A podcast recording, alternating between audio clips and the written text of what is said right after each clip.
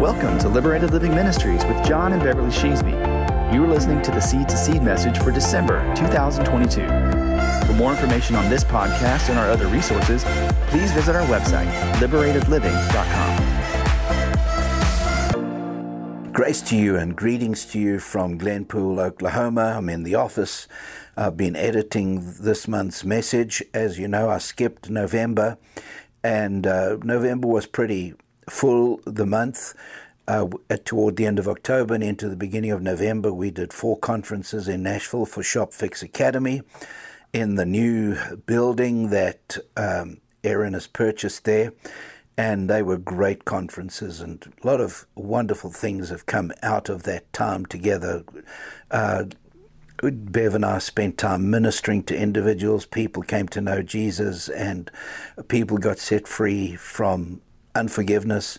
It it was just a great time. Then we went down to Georgia to Grace Covenant Worship Center. As you realize by now, we've had a relationship with that church for the last 18 years. We've been going there almost uh, every year and sometimes twice a year, as we did this year.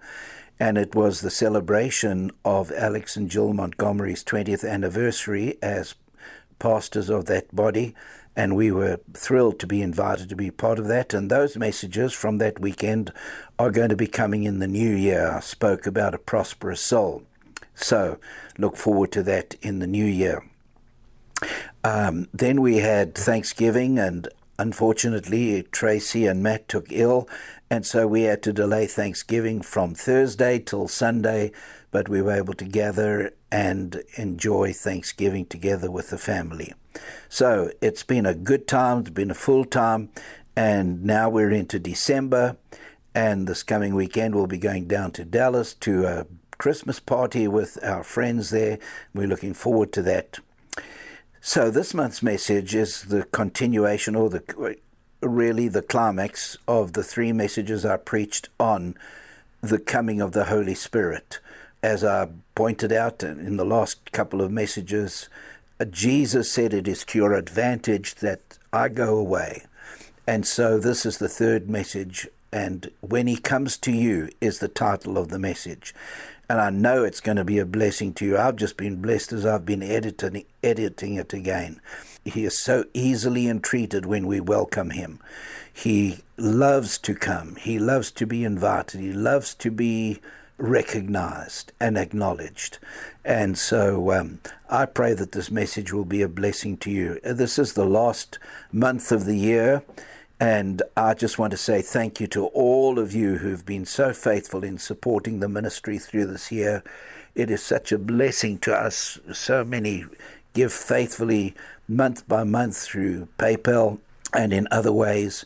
And we just want to say thank you to you and speak an abundant harvest upon you of what you have sown into the ministry. You have been a participant in all the blessing that is going out. I uh, did mention to you, and I wanted to just reiterate again that the book, The Birthright, is being reprinted. It's supposed to be completed already. They haven't shipped it yet to us, but. Um, that will soon be available. Watch for it on our website.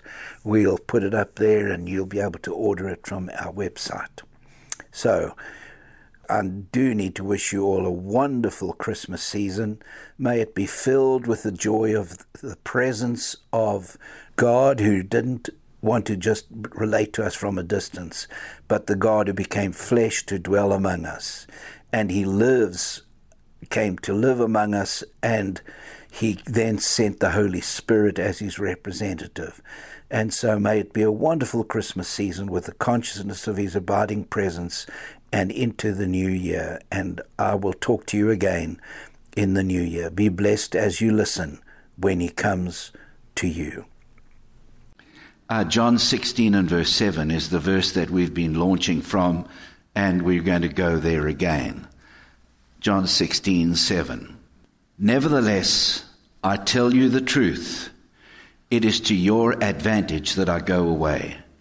For if I do not go away, the Helper will not come to you. But if I depart, I will send him to you. And so, what we've looked at over the, these last couple of days is this. If Jesus said it is to our advantage, what are the advantages? And the primary advantage is this that Jesus was limited by his physical body to only be in one place at one time, and the Holy Spirit is unlimited. Now, what I'm going to stress today is this the Holy Spirit is not just an influence that floats around in the atmosphere, He comes to inhabit and indwell us. He can only function in this world through us because we are it. We're it. We're bought with a price to be the dwelling place of God by His Spirit, Paul says. And so God's Spirit has come to dwell in you and inhabit you so that He can continue to function in the world through you. He doesn't come just to be, some, you know, Lord, I pray you're going to be here today. Well, bring Him in. He's coming in with you. And as you just get free in worship and you express that worship, so the Holy Spirit is free to operate and to move you know, we're always looking for him to do something from the outside, and he's wanting to do something from the inside out because he's in you. He lives in you. You're not coming to church to get something added to you. You're coming to church to have that which is in you released out of you through knowing the truth and believing the truth. It's all about faith under the new covenant. Okay? So the Holy Spirit dwells in me, and Jesus said it's advantageous that I go away, that He dwells in you. And then uh, over and over again, He talks about Him being the Spirit of truth who will lead us into all truth. And I stressed last night that He used the word all again, all again and again. He will lead you into all truth. He will take the things of mine and reveal them to you. All that the Father has is mine. That's why I said unto you, He will take the things of mine and reveal them to you. All things He's going to reveal to us. There's no limit to the revelation. It is only limited by your receptivity. And I want to stress again what I said last night. It's important to respond to Him every time He speaks to you. Because the more you acknowledge Him, the more you will find Him directing your paths. If you don't acknowledge Him, something happens to you and you just think, well, that was, that was lucky. No, it wasn't lucky. It was the Holy Spirit. Give Him the credit, and guess what? He'll show up more and more. Well, thank you for that enthusiastic response. So, nevertheless, I tell you the truth, it is to your advantage that I go away. For if I do not go away, the Helper will not come to you. But if I depart, I will send him into the world? No, to you. He always comes to us. He's a person and he wants to indwell us. And when he has come, verse 8, and you can imp- write in there, and when he has come to you, right? Because that's what he said. He's coming to you. And when he has come to you, he will convict the world of sin and of righteousness and of judgment. Of sin because they do not believe in me. Of righteousness because I go to my Father and you see me no more. Of judgment because the ruler of this world is judged. I still have many things to say to you, but you cannot bear them now. However, when He, the Spirit of truth, has come, He will guide you into all truth. Get that word?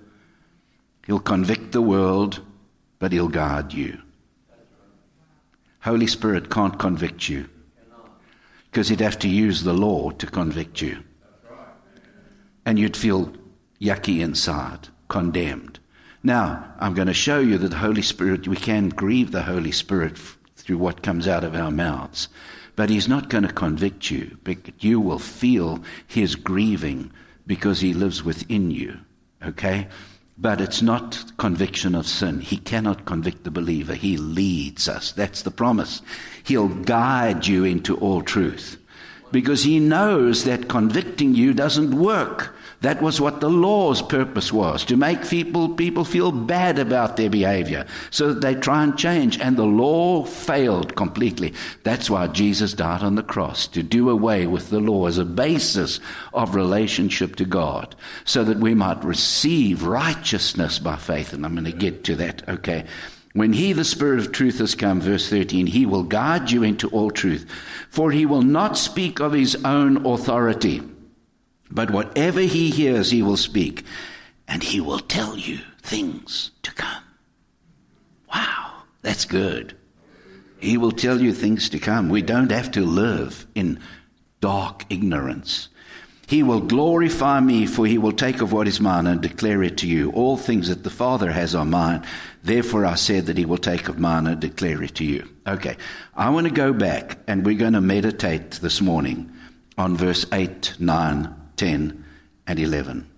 And when he has come to you, he will convict the world of sin and of righteousness and of judgment. Of sin because they do not believe in me of righteousness because I go to my Father and you see me no more, of judgment because the ruler of the world is of this world is judged. I'm going to take those three things in reverse order. When he comes to you and he indwells you, his work through you is going to convince the world of three things. Number one is the ruler of this world is judged. Satan is a defeated foe. The tragedy is that so many Christians live like Satan is still rampant and is still able to operate in your life. He can only operate to the degree that you'll give him permission. You have authority over him. After Jesus was raised from the dead, before he ascended to heaven, he said to his disciples, all authority is given to me in heaven and in earth. Go ye therefore. We have that authority. See, he, Jesus painted a picture. He says, when there's a, when there's a strong man fully armed, guards his house, his goods are safe. But when a stronger than he comes, he takes away all the weapons in which he trusted, and he then takes and divides the spoils. He said, He who is not with me is against me, and he who gathers not with me scatters. What's he saying? He's saying, Until I arrived, there was a strong man in this world who had everybody intimidated, like a big dog in a neighborhood that keeps all the little dogs, you know, in, in fear. And then one day, a bigger dog arrives. And this big dog goes after that bully that's been harassing the neighborhood. And the big dog chases that dog, and all the little dogs get in behind the big dog and run behind him. Yap, yap, yap, yap, yap, yap, yap, yap, yap. It's like it's their victory. And that's exactly what has happened. Jesus has destroyed the power of the enemy according to what the word says and we get to get in the train of his triumph and we get to yap, yap, yap after the devil and rebuke the devil. You see, Jesus has been ascended to the right hand of the Father and he's sitting there waiting for Satan to be put under his feet. How Satan can get put under his feet? Through you taking your authority and declaring the victory and rebuking Satan when he shows up. Now, don't look for demons under every bush, but when Satan shows up, be sure to take the authority over him because the ruler of the world is judged. Now, I want to go back to John chapter 12 and just we'll come back to chapter 16. In John chapter 12, verse 27, Jesus says this Now my soul is troubled, and what shall I say? Father, save me from this hour. But for this purpose I came to this hour. Father, glorify your name. Then the voice came from heaven, saying, I have both glorified it and will glorify it again. Therefore, the people who stood by and heard it said that it had thundered. Others said, An angel has spoken to him. I think that's so wonderful. When God speaks, if it's not to you, it sounds like thunder. But when it's to you, you hear what he's saying. Somebody will misunderstand don't try and get everybody to accept what you've heard from God because it's a personal word. And not everybody is going to understand. And if you run what God says to you by everybody else, they will put unbelief upon you and eventually you'll let take what He's given you and recognize they think it's thundered, but you heard a voice. And the Father said to Jesus, Father said to Jesus, I have glorified and will glorify it again. And Jesus knew. I've heard third time that God spoke audibly at his baptism on the Mount of Transfiguration and this third time. And Jesus knew the time had come. And so he says in the next verse, Oh, you got to see this. Look at this. And Jesus answered and said, This voice did not come for, because of me, but for your sake. Now is the judgment of this world. Now the ruler of the world will be cast out. See, he's going to convict the world that Satan is judged. You look around, you say, well, but look at him. He's, he's, he's just on the rampage all around us. Yes, because we as God's people have not risen up in our authority and stood against the enemy because we've been intimidated. And we're intimidated because of the next thing we're going to look at. We don't believe that we are righteous enough to be able to come against the enemy because the enemy is so subtle he'll remind you of everything that's wrong with you and just you just melt away in the face of battle because you feel unworthy. It's not about your worthiness, it's about the authority that is given to you to stand against the enemy. And it's time for us to stand up and not put up with the enemy and all of his mess. Now is the judgment of this world. Verse 31 Now the ruler of this world will be cast out, and if I am lifted up from the earth, I will draw all peoples to myself. The word peoples is in italics, it's not in the original Greek. What is he drawing to himself on the cross? What is it that denudes Satan of his power and authority over mankind? Because Jesus took all the judgment for sin to himself. See, listen, you're not going to win the world by preaching fire and brimstone at them. You're going to win the world by preaching the finished work of Jesus. That now the ruler of this world has been cast out and Jesus has got a solution for your life. And that is he wants to come and dwell in you through his Holy Spirit and live his life in and through you. That's the message, the message of reconciliation 2 Corinthians 5 has been committed to us. That God was in Christ reconciling the world to himself, not imputing their iniquities against them. If God wasn't imputing, what right do I have to tell people their sin? It's the work of the Holy Spirit to convict the world. Isn't that right? He'll convict the world of sin and of righteousness and of judgment. But he wants to do it through us because he has, he has, this is what I want you to see. You're living a life that is so victorious, even in the midst of the same stuff. I nearly used a bad word.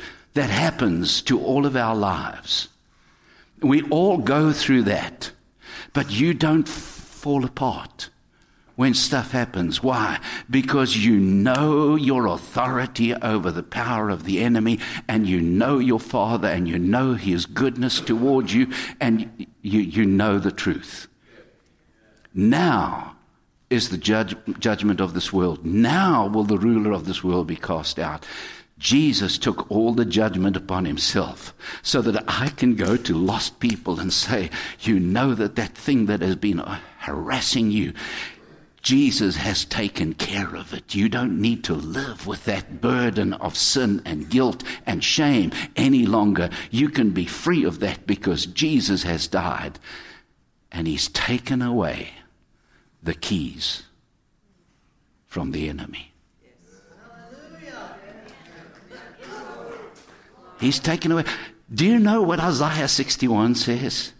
The Spirit of the Lord is upon me because He has anointed to pre- preach good news to the poor. He has sent me to heal the brokenhearted, to proclaim liberty to the captives, the opening of the prison to those who are bound. The message that we have to take to those who are bound is there is no such thing as a prison door holding them in. He opened all the prison doors as definitely as the angel opened the prison door for Peter, and as definitely as the earthquake opened the prison door for Paul and Silas in prison, he has thrust open the doors. Every one of us can walk in freedom. That's the message. So he wants you to walk in such victory that the world becomes convinced. Why am I allowing Satan to harass my life so much? I could live like them. When he comes to you. When he comes to you. Okay, let's go on to the next part. He will convict the world of righteousness, going back to John 16. He will convict the world of righteousness because I go to my Father and you see me no more. What is the significance of that? Ah, this is wonderful. When Jesus went to the Father, he took with him the blood of his sacrifice. When he ascended up on high, he took the sacrifice, the perfect sacrifice, into the heavenly holy of holies, and he sprinkled his blood on the mercy seat. And now God will never ever look at you for you to produce righteousness any longer. Let me tell you my favorite illustration from the Old Testament is this that under the Levitical system, when somebody who was a sinner needed to come to have their sins forgiven, what did they do? They brought a lamb. And when they brought that lamb, the priest would examine the lamb. Right? The, exi- the lamb had to be without blemish and without spot. Did the priest examine the worshipper.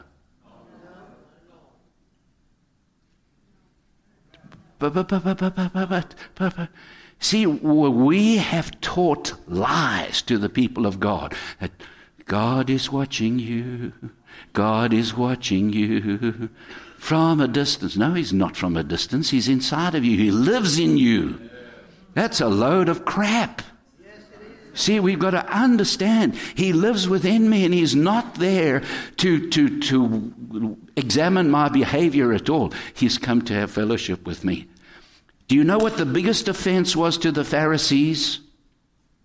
That Jesus, who claimed to be the representative of God, came into the earth and he f- was always feasting and drinking.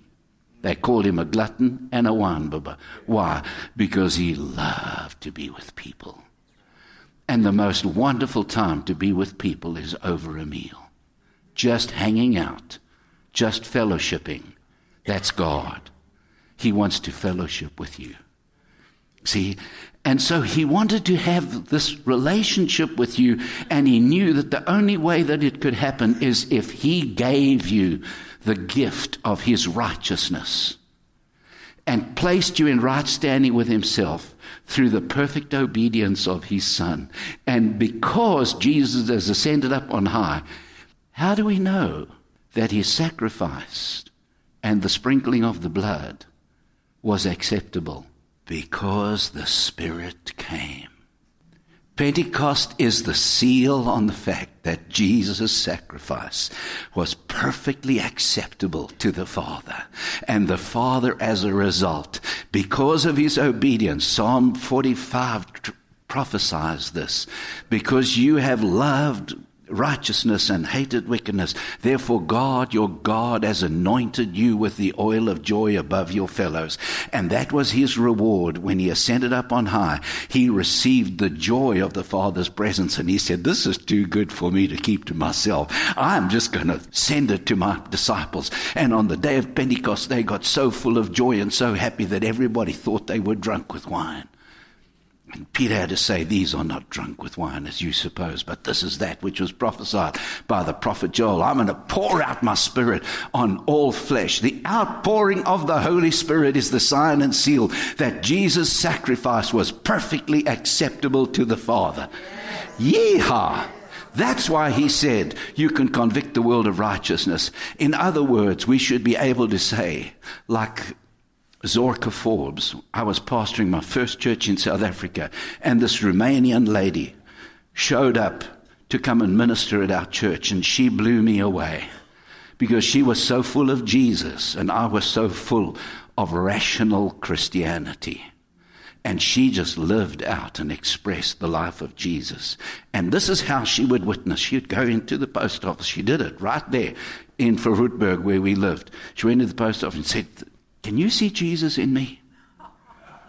You should, because Jesus lives in me. That's how she would witness to people. Can you see Jesus in me? See, the world is so concerned, and religion has been so preoccupied with right behavior but you've received a gift of righteousness because Jesus has ascended to the Father. His blood has been accepted, and the Holy Spirit has come to convince the world of the righteousness of God, that it's a free gift available to all. I don't have to get my act together. I don't have to get all my ducks in a row. I can come in simple faith and receive the gift of His righteousness. And He's never going to examine me after that because He examined Jesus once and for all, and His sacrifices is perfectly acceptable. So get rid of your self consciousness and your sin consciousness consciousness and become aware of the Christ that is in you and the righteousness that you have. Woo!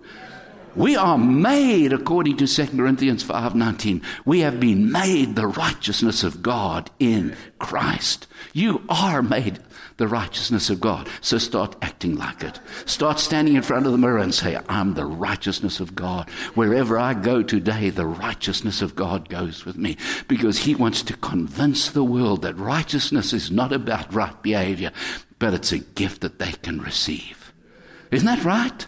Righteousness is a gift. You got, we've got one to go, and this is the best part. He's going to convict the world of judgment because the ruler of this world is judged. He's going to convict the world of righteousness because I go to my Father and you see me no more. I'm not coming back, but I'm sending the Holy Spirit that He had promised in these verses. And then He says this He will convict the world of sin because they do not believe in me. I want you to understand the only thing that the Holy Spirit wants to convict the world of is the sin of unbelief. Because when people go to hell, they won't go because they've broken all the laws of Moses. They'll go to hell because they did not believe in the Son of God. Isn't that what the Bible says? John 3, he repeats it again and again that one who believes not is condemned already. The judgment of God or the wrath of God abides upon him, but the one who believes is not condemned. You escape all of that because, so, how? If he's coming to you, how is he through you going to convict the world of the sin of unbelief? I want to present this to you. I believe that God has given us these most amazing promises. Bev and I took the covenant meal again this morning, just standing on the promises of God, believing God for Him to move today in your hearts. And that transformational work will take place in this place through the power of the Word, but the power of the Holy Spirit anointing that Word.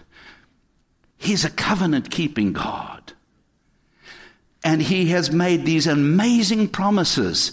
And everyone, says Paul in 2 Corinthians chapter 1, in him is yes and amen to the glory of God through us.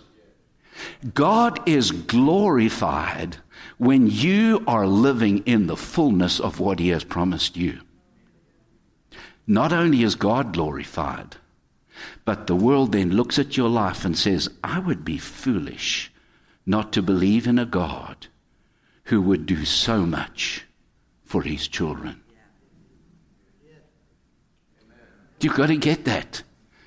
He wants to convict the world because they look at your life and see the blessedness of your life. And that's why I started with the ruler of this world is judged. Because so often we as Christians are allowing the enemy to steal from us, to harass us, to oppress us, and we're not rising up in our authority because He has totally neutralized us through our self consciousness and a sin consciousness that does not come from the Holy Spirit but comes from the vestiges of the law.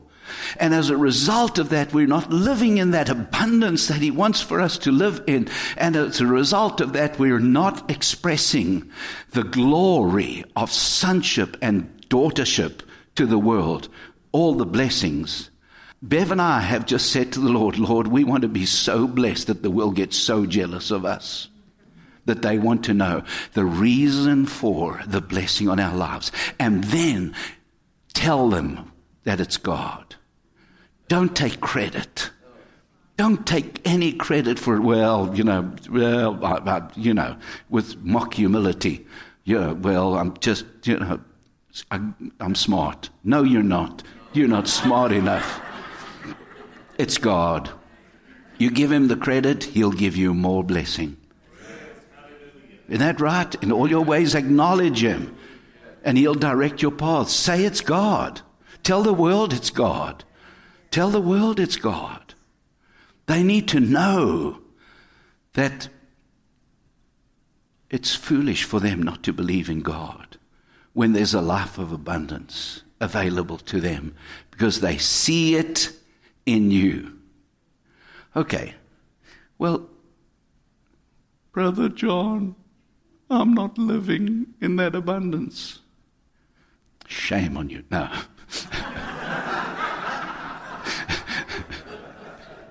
See, shame doesn't work. But the reality is this you've believed a lie. See, Jesus said, He will lead you into all truth. And the truth is what God says about you and how God sees you, your identity in Him. And our problem is that we have formed so much of our self concept from where we've come from and not from the new birth. See, He has made you a new creation. Old things have passed away. Behold, all things are become new. You say, well, I don't see those new things. That's not because you aren't new. It's because your mind needs to be renewed to the truth. And you need to start believing the truth of you, the blessedness that you have. Listen, God's been so dealing with Bev and I in these last few months. And one of the things he's been dealing us with, and this is what we took the covenant meal over this morning, and that is this. David says this in the Psalms, in Psalm 78 and verse 41. They tempted the Lord and limited the Holy One of Israel. Do you know what that word limited is? They made him sick. They made him sick. Because as much as he did for them, they kept on putting the limits on God. Proverbs, Solomon says, Keep your heart with all diligence, for out of it are the issues of life. And the word issues in the Hebrew is boundaries. Your heart sets the boundaries on your life and your heart, the enemy wants to just come against you in your heart and convince you that you're not blessed, that God's not in favor for you. God's not doing all of these things for you because there's something wrong with you and so on. And your heart, you've got to keep your heart with all diligence because your heart sets the boundaries for God.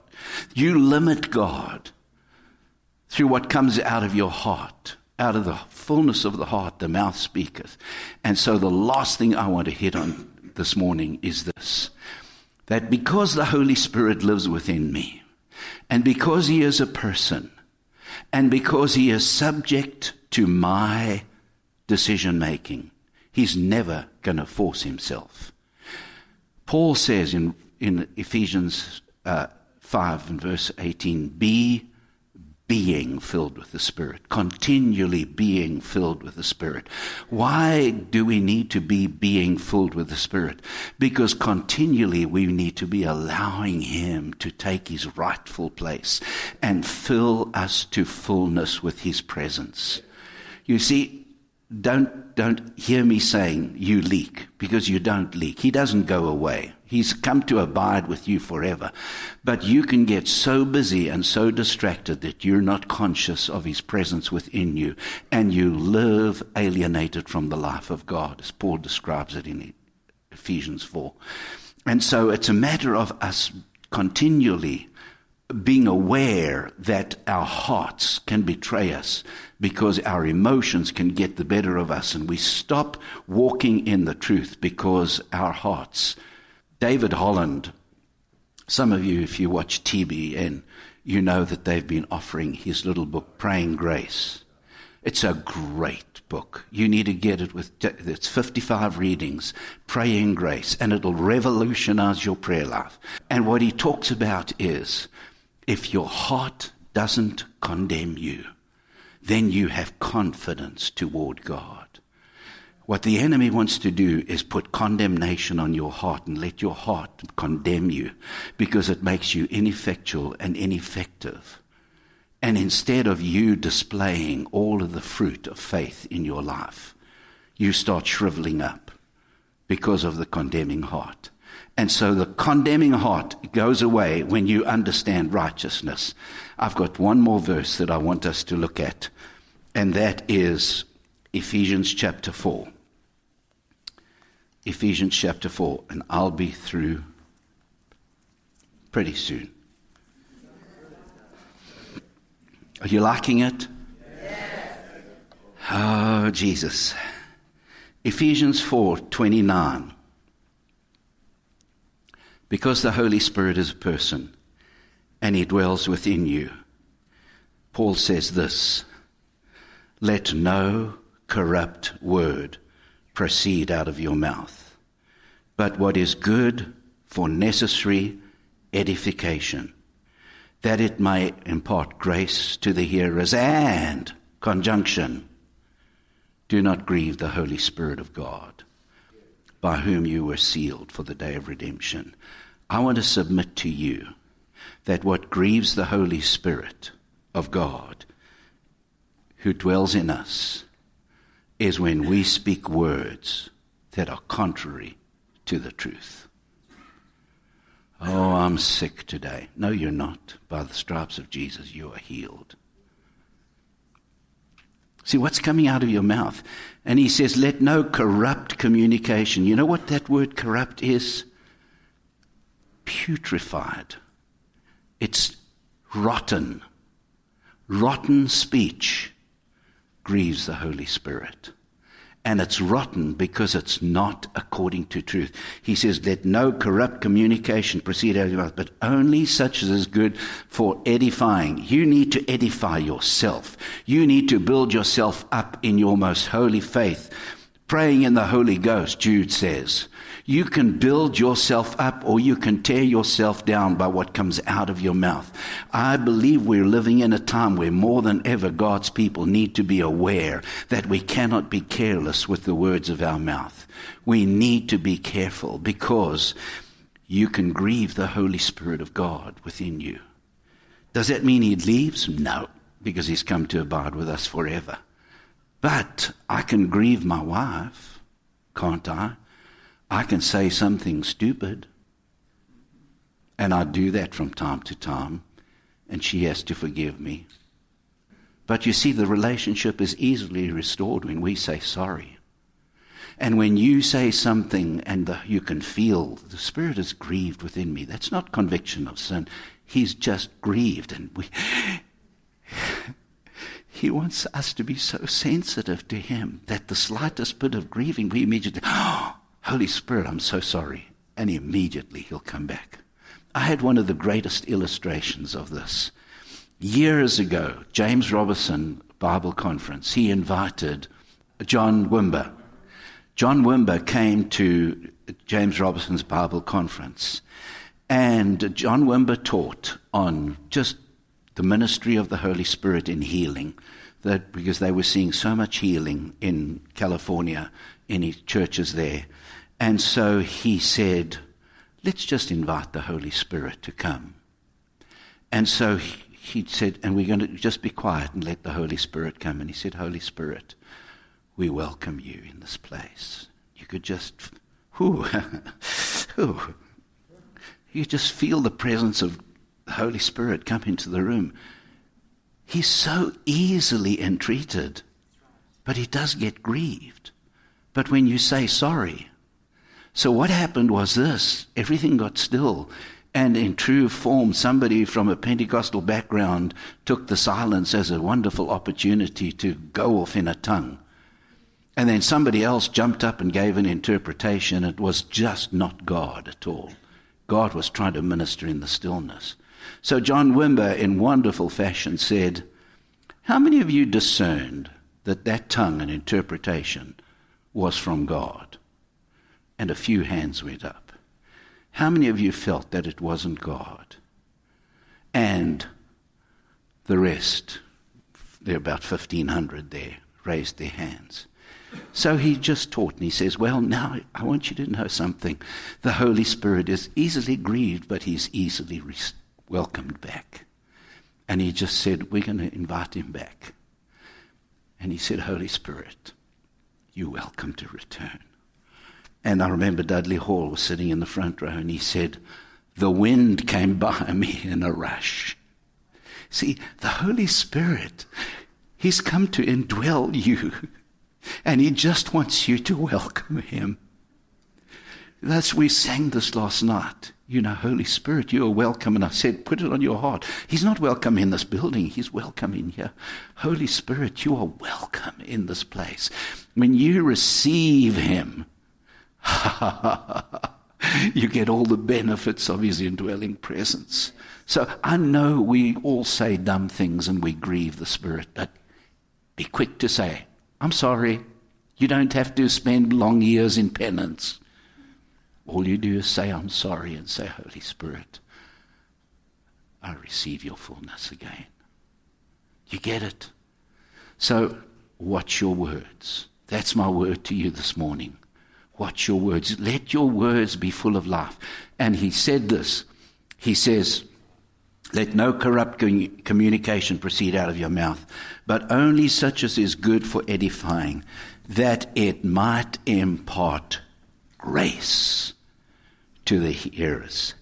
Your words are a means of transportation of grace to a hearer.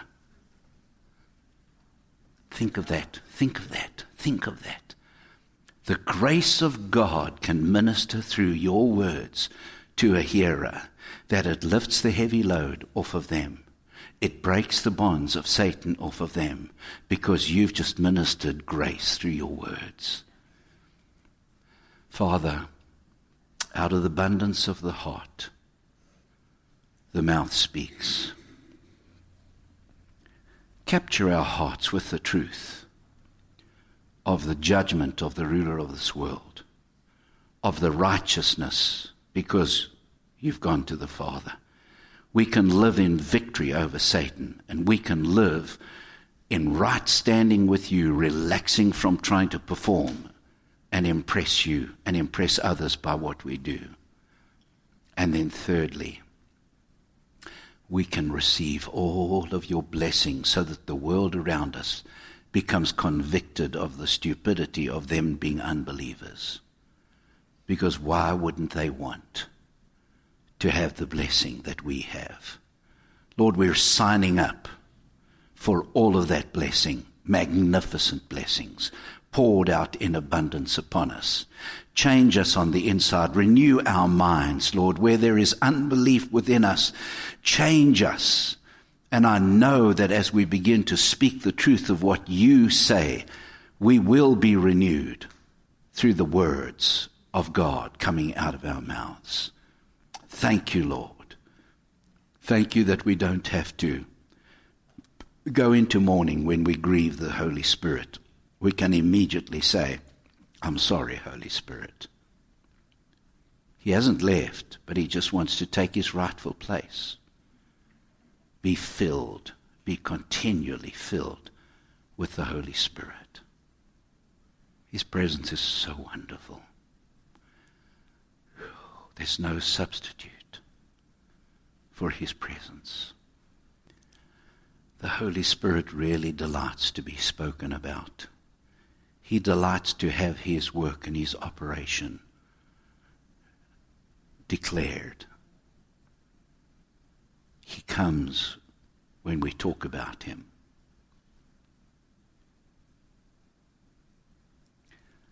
when I went into ministry, my mother said to me, John, preach about the blood and preach about the Holy Spirit.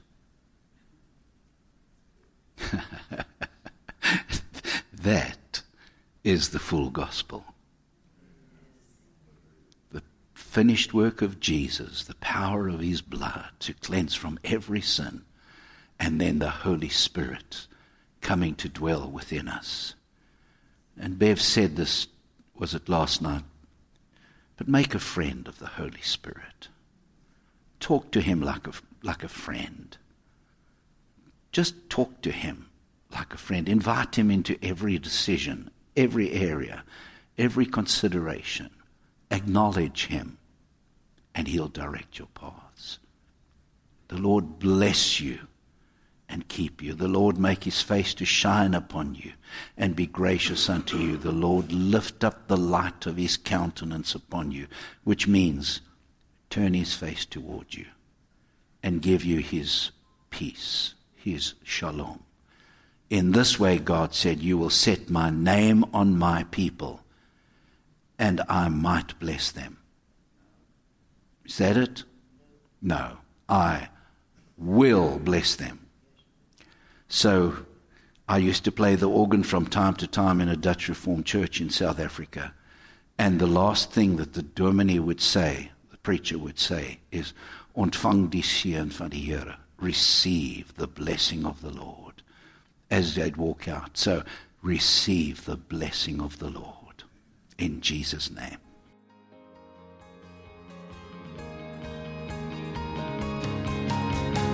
This is the conclusion of this message. You've been listening to the ministry of John and Beverly Sheasby. For more information on this and other available teachings, please visit our website at www.liberatedliving.com. God bless you and thank you for listening.